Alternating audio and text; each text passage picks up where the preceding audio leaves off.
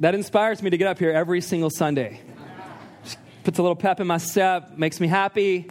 And uh, throw that you hear a couple of global updates before I get into the series for today. One will touched on. But Lindsay Lee, who is our director of City Life and oversees all of our strategic partnerships locally, nationally, and internationally, she and her husband Ben are in Vietnam this weekend looking at a potential partnership. So be praying for them, the ministry and partnership there, but also the mode of transportation appears to be her on the back of a moped getting from place to place in Ho Chi Minh City. So pray for Lindsay and Ben and just, man, if God's leading us to this partnership, seems like a lot of amazing things happening.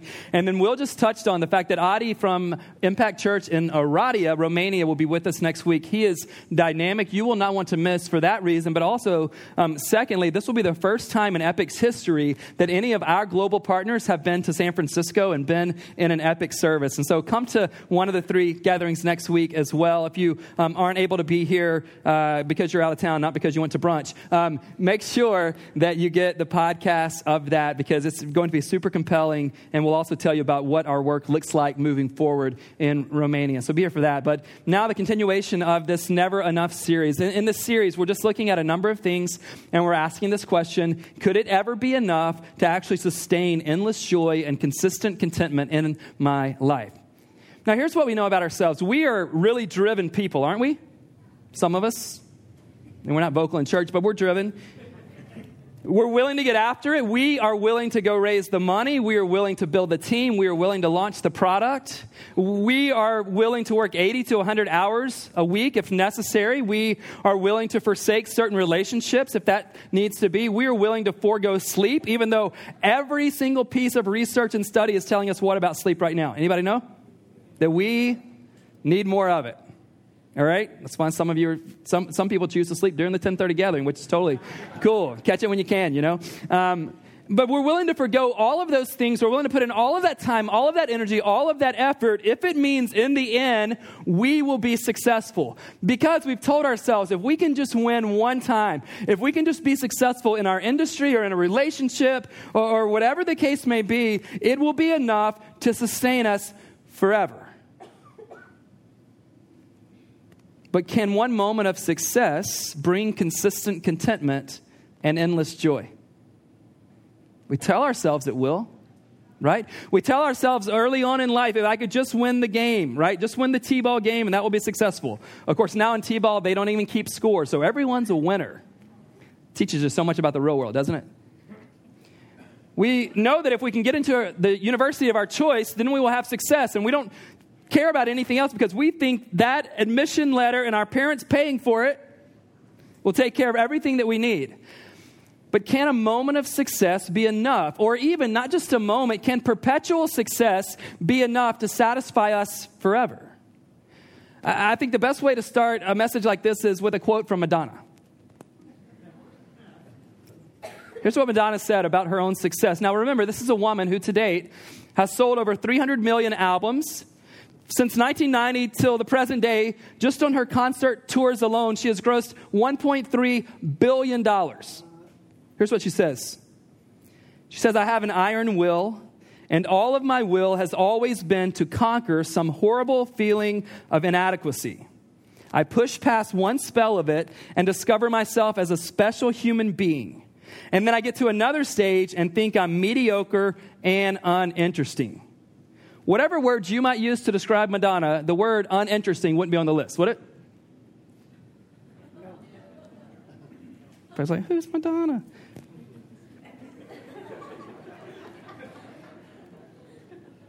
Go ahead and send your emails. Again and again, my drive in life is from this horrible fear of being mediocre. And that's always pushing me, pushing me. Because even though I've become somebody, I still have to prove that I'm somebody. My struggle has never ended, and it probably never will. Do you hear what she's admitting in that statement? She's admitting that I'm likely never going to find it in success, but I have to keep going after it. She's telling herself and telling us that it's probably not out there in the future if I haven't had it yet, if it hasn't sustained me yet, if there's always had to be a next thing and a next project and a next record and a next tour and a next man. If it hasn't sustained me yet, it's probably not going to, but I've got to keep swimming after it because maybe there's a magic number. Maybe there's an accolade. Maybe there's a number of Grammys that will do it for me. Now, if you've had some success, you resonate with this a little bit, don't you? Because we tell ourselves if such and such will happen, I will be good, maybe not forever, but at least for the next year.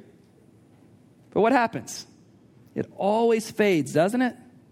It's always like the balloon that's letting out air. It's always, in the end, becoming something that's empty and has to be filled back up. And so, what we might think is no, Ben, I don't need a moment of success. I need a lifetime of success. I need this project to win. I need that project to win. First of all, you're not always going to win, right? Do you know the most successful baseball hitters in history fail six out of 10 times? You're not always going to win. And we've seen this kind of thing with Madonna. We've seen it in other athletes. I think about Brett Favre, not hating on my Packer friends, especially when one's the producer for this morning. Do you know why he wasn't able to walk away from the game? Was it because he lacked success? Everybody's like, I don't know. I need a technology example, man. Like, help me out. He had incredible success, but he couldn't walk away from the game because he depended on it to be his everything. He depended on it to find his identity. And here's what Tim Keller says in his great work, Counterfeit Gods. One of the top five books I've ever read. I believe in it that strongly. I'll give you another quote from a, a, a, separate book that's in the top five. But here's what Keller says about this idea. He says, in the end, achievement can't really answer the big questions. So think about what you're after. Think about how you define success. It can't really answer these big questions. Who am I? What am I really worth? How do I face death? It gives the initial illusion of an answer. There's an initial rush of happiness. Everybody, you ever had that? Like you won, you got, you beat the deadline, you hit the quota. You have been there, right? You've won. You've all won some, right? Otherwise, we need to have a contest. Anybody that's never won, come to the stage right now. We're going to do a sing off, and we're just going to say, You're the winner. For real. I run this joint. I can do a change. Come on. Come, anybody. We just need you to win one time. But, but we've all been there, and we've all, if you've ever been like me, like I tell myself, if we can just do this one thing, I'll be set for life. Have you been there?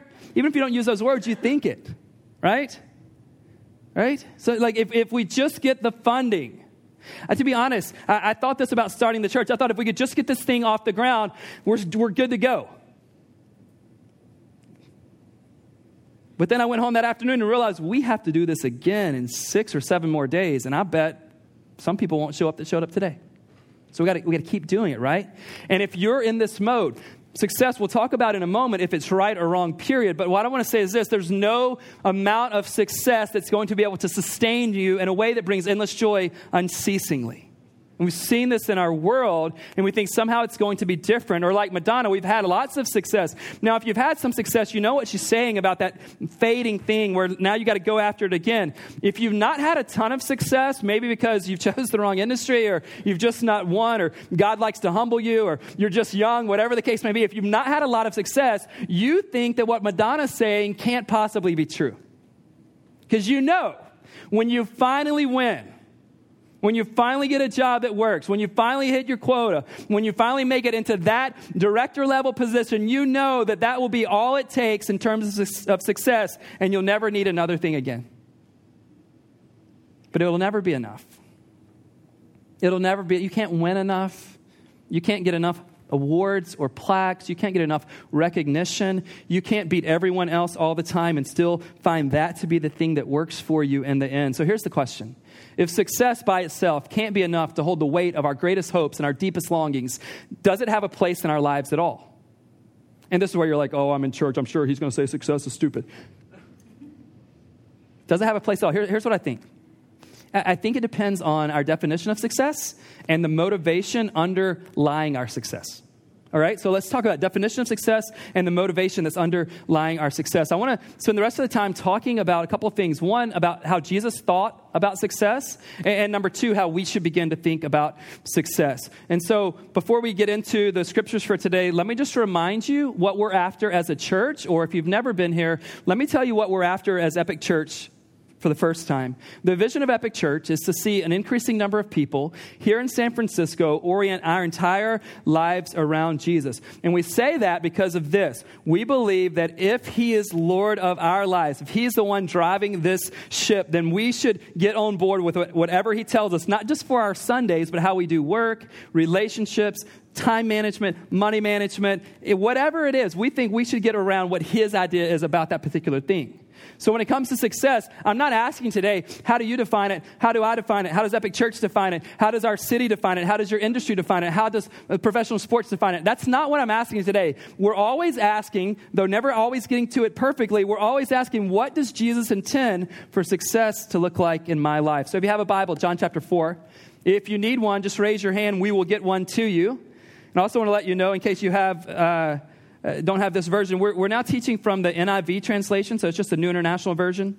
Uh, that's, that's from today moving forward. And so uh, if you need to download that, I'm sure there's a great like guest Wi-Fi thing going on here at Epic. So if you need a Bible to follow along, keep your hands up. And then stand with me. We're going to look at John 4 34. Just that one verse. Go ahead and stand.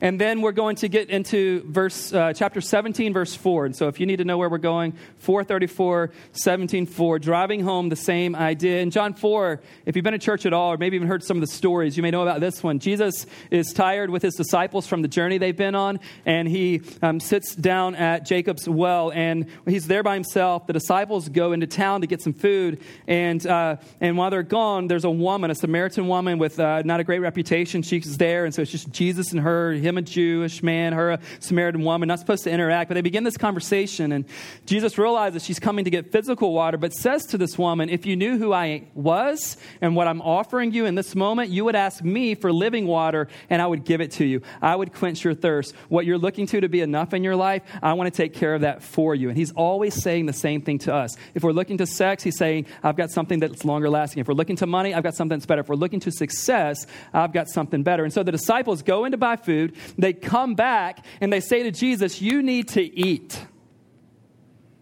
I'm sure Jesus told them, like I would have said to one of you, um, I've already got a mom and you're not her. But that would have been a good one. Instead, he says this, chapter 4, verse 34. He says, My food, said Jesus, is to do the will of him who sent me and to finish his work. How do I define success? Jesus says, I define success by doing what God called me to do and completing it. I, this is what I'm about. So this is early on with Jesus and the disciples. Now you can turn over to 17:4, just a few pages over to the right. he's saying to his disciples, "What I'm after, what my accomplishment's going to look like, how I'm going to judge whether or not I was successful." Is whether I do the thing he sent me for and I complete the thing he sent me to do. Now in 17:4, Here's what Jesus does. This is known as the high priestly prayer. If you read through John 17, what he begins to do is just, he's having a, a conversation with God about him and God to begin with. Then he goes into praying for the current disciples. And then he wraps it up in 20 through 26 by praying for those who would believe, all believers in the future, anytime, any place. So he's including us in that prayer. But he begins the prayer by basically saying to God, as he's going to the cross, he's talking about what he's accomplished and whether or not he's been successful, at least in his definition. And here's what it says in verse 4. He says to God, I have brought you glory on earth by finishing the work you gave me to do. I have brought you glory on earth by finishing, by completing the work that you gave me to do. I want this to serve us in a few ways. I want it to be how we define success. I want it to be something that we memorize, and I want this to become the evaluation tool as we're asking ourselves today and long into the future is my life, is my life successful. I want 17.4 to be what comes to our minds. Go ahead and have a seat. So, as I just mentioned, I want to build the rest of this talk off of John 17, 4, see what Jesus said, but also how do we lock into his definition of success? So, he's saying to God the Father, Father, I have brought you glory on earth by finishing the work you gave me to do. I want to break it down. I want the flow to go really through three parts. Right off the bat, Jesus gets to his motivation. He gets to his why. And when it comes to success, what you need to do pronto is get to your why. Why is more important than your what. It is more important than your how. Simon Sinek wrote a book called Start with Why, not a Christian leader, just a great leadership book, but all about, I think the same thing Jesus is saying, what matters most is why I did what I did, the motivation undergirding my pursuit of success. So let me ask you this question. What's the motivation behind your pursuit of success? What's the why that you get up and go after it? Why do you forego sleep? Why do you meet with people? Why do you ask for money? Why do you wake up and go, I've got a to do list? What is your why? And here's the very tricky thing about motivation motivation can never be seen publicly. Right? I didn't say we couldn't say what our motivation is, but I can't look into your heart and you can't look into mine. Do you know why I do this job? Do you know? I just needed a stage. That's why we started a church. I just needed people to clap. You're the best. That's, that's really what I'm doing here. You should go find a different church. I'm just kidding. That's not really what I'm doing here. But you don't know that. Even if I told you why and what my motivation was, you wouldn't know that it's actually true. You need to really think about why do you do what you do? Because success can be a thing that God has for us. I totally believe that, unless our motivation is off. There's a great book written in the 60s called Spiritual Leadership by a guy named J. Oswald Sanders. It's what I recommend for anyone who's considering um, spiritual leadership, not like working at a church, just, just in your business, leading because of your faith. And here's what he says about motivation and success. I, I hope his definition of motivation and, and kind of success, I hope that it frees you in some ways. Here's what he says Desiring to excel is not a sin. Isn't that good? Some of you have been places you're like, oh, you shouldn't try to be the best because you're a Christian. That's a bunch of you know what. But he says it is motivation that determines ambition's character. So, desiring to win isn't the problem. Excelling, succeeding, whatever your deal is, accomplishing, that's not the problem. It's motivation that determines the character of your ambition. Our Lord never taught against the urge to high achievement, right? Jesus was never going around going, hey, just be mediocre, be status quo. Don't ever win. But he did expose and condemn unworthy motivation. Why you go after it matters more than what it is you're going after.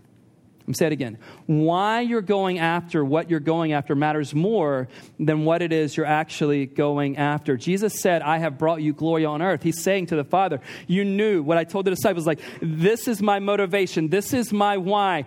I am here. The only reason I'm here is to lift you up, to have people see who you are, to see your goodness, to see uh, the weight of who you are, the glory, give you credit. That's what my life is about. That is my why. Paul writing in, to the Corinthian church in 1 Corinthians chapter 10, he's writing to them about freedom from having to eat certain things. Like he's like, no, you shouldn't hold certain people to these standards or that standard. He, he says this in 1 Corinthians chapter 10, verse 31. So whether you eat or drink or whatever it is that you do, whatever, circle whatever if you've got a Bible on you and, and it's not your friend's Bible that doesn't like to be written in. Whatever, do it all for the glory of God. So, friends, go be a chef. Go be a venture capitalist. Go be a stay at home mom or stay at home dad. Be a grad student. Go into retirement as long as that's what God has for you. But whatever it is that you do, whatever, do it all for the glory of God. I think about the psalmist's words in Psalm 115, verse 1, where he says, Not to us, O God, not to us, but to your name be the glory.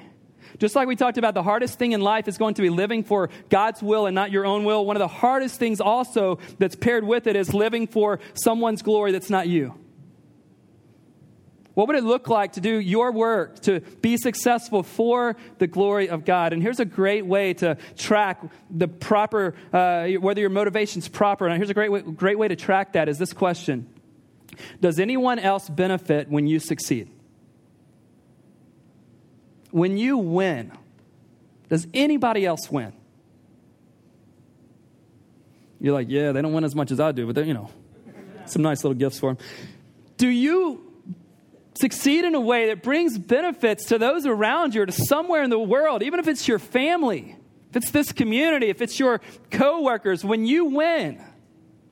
Does anyone else win? So when you think about your motivation, really those two questions, are we doing it for the glory of God, like Jesus is leading us to, think about success? And are we doing it in a way that other people are able to benefit? So that's the first part. I brought you glory on earth. I brought you glory. That's my motivation. That's my why. The second part, Jesus says, is um, I brought you glory on earth by finishing the work. Friends, you need to know that if we're going to be successful in God's eyes, it is going to take work. Sometimes I'm in settings and I think people think because we're Christians now, we should be less driven than the rest of the world. You know what I say about that? Oh, I can't say it at church, but um, that's not so. We have the Spirit of God in us. We believe that everyone lives for forever. We believe that what we do in this life affects the life to come. We should be, of all people, the most driven people on the planet as long as we're driven to the right thing and for the right reason. Who should be more driven than we are? No one. But for the right thing and for the right reason. Paul had a very similar definition of success to Jesus. You'll see it on the screen in Acts chapter 20, verse 24. They were letting Paul know that, Paul, there's trouble if you keep moving forward with your mission. If you keep trying to be successful according to this definition, there's trouble. Here's what Paul said. Tell me if this sounds like what Jesus said as well.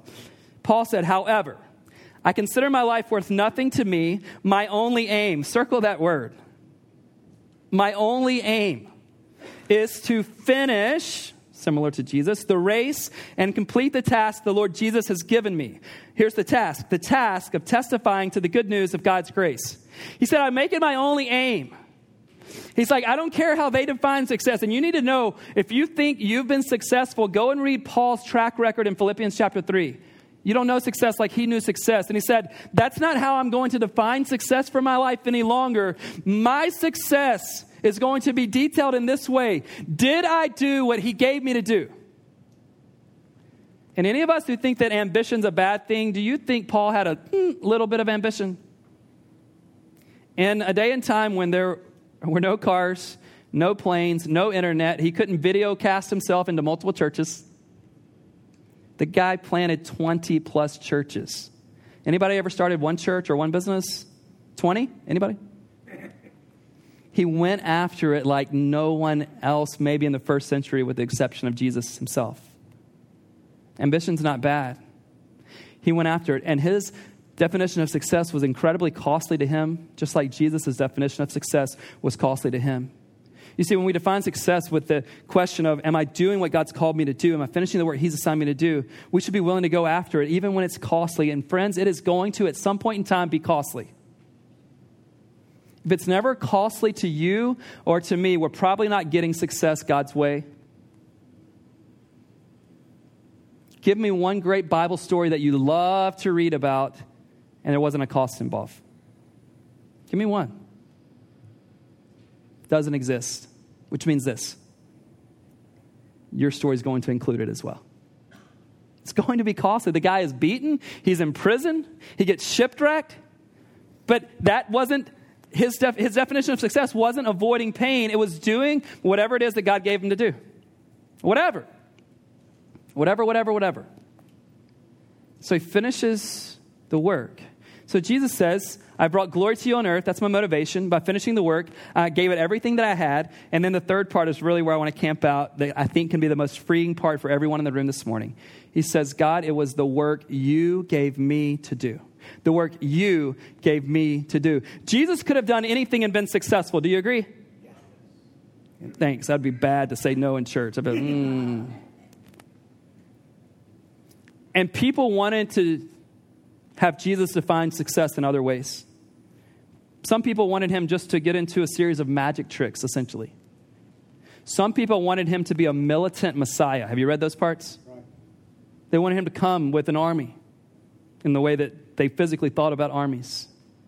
I think about what Satan wanted Jesus to do for success. He wanted him to find success by being able to turn stones into bread, by jumping off a cliff and essentially catching himself, by bowing down to Satan and worshiping him so that he might get the world.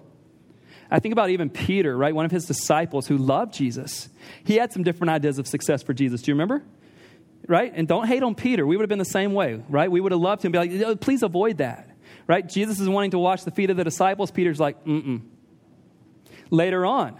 Peter tried to keep Jesus from being arrested. You remember when he cut the guy's ear off? He meant well, but Jesus says to him in a place, Get behind me, Satan. Why? Because I'm tempted to define success in a different way, Peter, but I've got to go through with it God's way. You will be tempted to define success how everyone out there defines it. The problem with that is at the end of your life, God isn't going to ask, Did you hold up their definition? The work you gave me to do. There are two things I want to free you from in this moment. It's the work God gave you to do, not the work God gave everyone else or someone else to do. In today's world, we can compare ourselves better than ever, can't we? If you're on a sales team, you know where your sales are stacked along with everyone else's, right? Social media, you know how many followers and friends you have, whatever that means, compared to everyone else.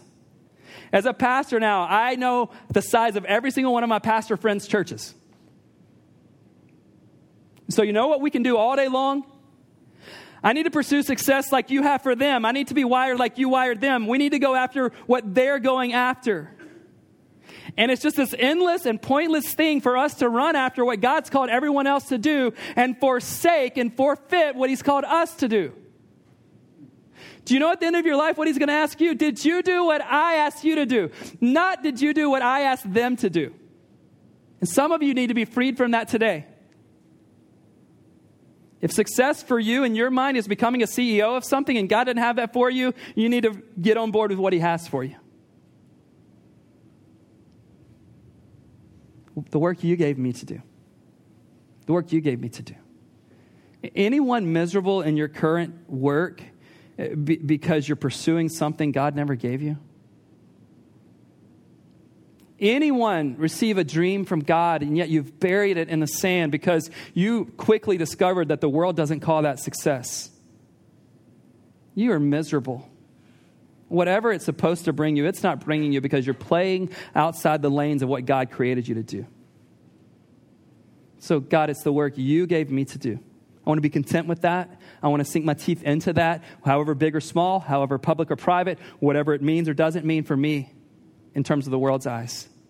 But not only is it the work God gave you to do and the work He didn't give everyone else to do, it's the work that God gave you to do, not the work someone else gave you to do. Do you know when your life is over, you won't stand before your industry and tell them how successful you were? You know that? Thank God, right?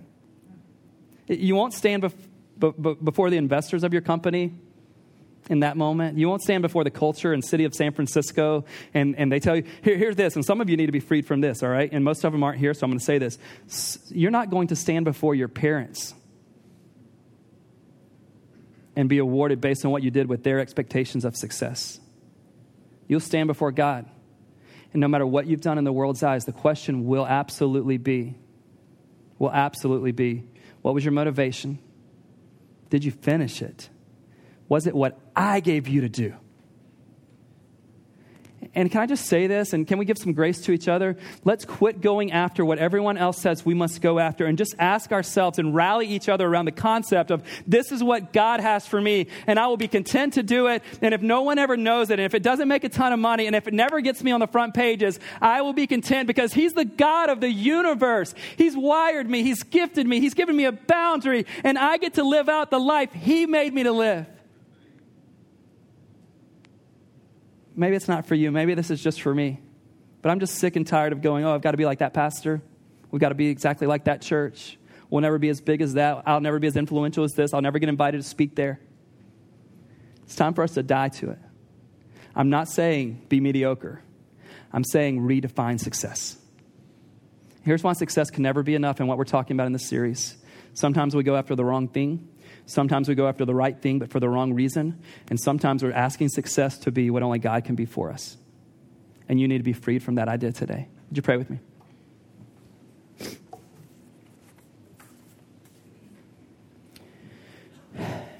The question I asked earlier was Does anyone benefit from your success? And as we think about the success Jesus had, um, and we ask the question Does anyone benefit from his success? So many of us are already raising our hands, like, absolutely, Ben grace because of his success, redemption, eternal life. But if that's not you, if you've never enjoyed the benefits of the success Jesus brought about, you're encouraged to take a step of faith today and say, Jesus, thank you. Thank you for being so locked in because your success has brought me freedom from my sin. It's brought me this new life and hope and joy. And then for the rest of us, aren't we just sick and tired of trying to play by everyone else's definitions? It's exhausting. It's depressing. It makes us feel like we're always missing it. And then some of you, you've gotten the world's definition of success, but it's left you hollow. And maybe it's not that you're going after the wrong thing, but maybe it's for the wrong reason that you're going after it. Could we adopt Jesus' definition of success to bring God glory on earth by finishing in the work that He gave us to do? There's no better blessing or freedom waiting for you than to live and operate out of that space and that mindset. God, I pray that you will come and sink the truths we've talked about into this community. Lord, help us to encourage each other, to, to, to redefine, to really line up with what you've called us to do, to bring you glory, to finish your work, the work you gave us to do. Not that someone else gave us to do, not that you gave someone else to do. So come and free us, God. We want to offer our lives to you in a fresh way this morning. God, what we want to pursue is you. And God, as you reveal and you clarify what our lives are to be about. We just want to say on the front end, we really want to do that thing, but God, you know the temptations that will get in the way. So, God, we just want to offer ourselves in this moment, ask you to help keep us on the path that you created us to walk. It's in your name we pray, Jesus. Amen. Would you stand with me as Brad and the band lead us just in this song about God, I really want to surrender everything. I want to surrender my will. I want to, I want to give everything to you. I'm not going to hold back. And at the end of your life, you're going to be asked, What did you do with what He gave you to do? That will be all that matters one day.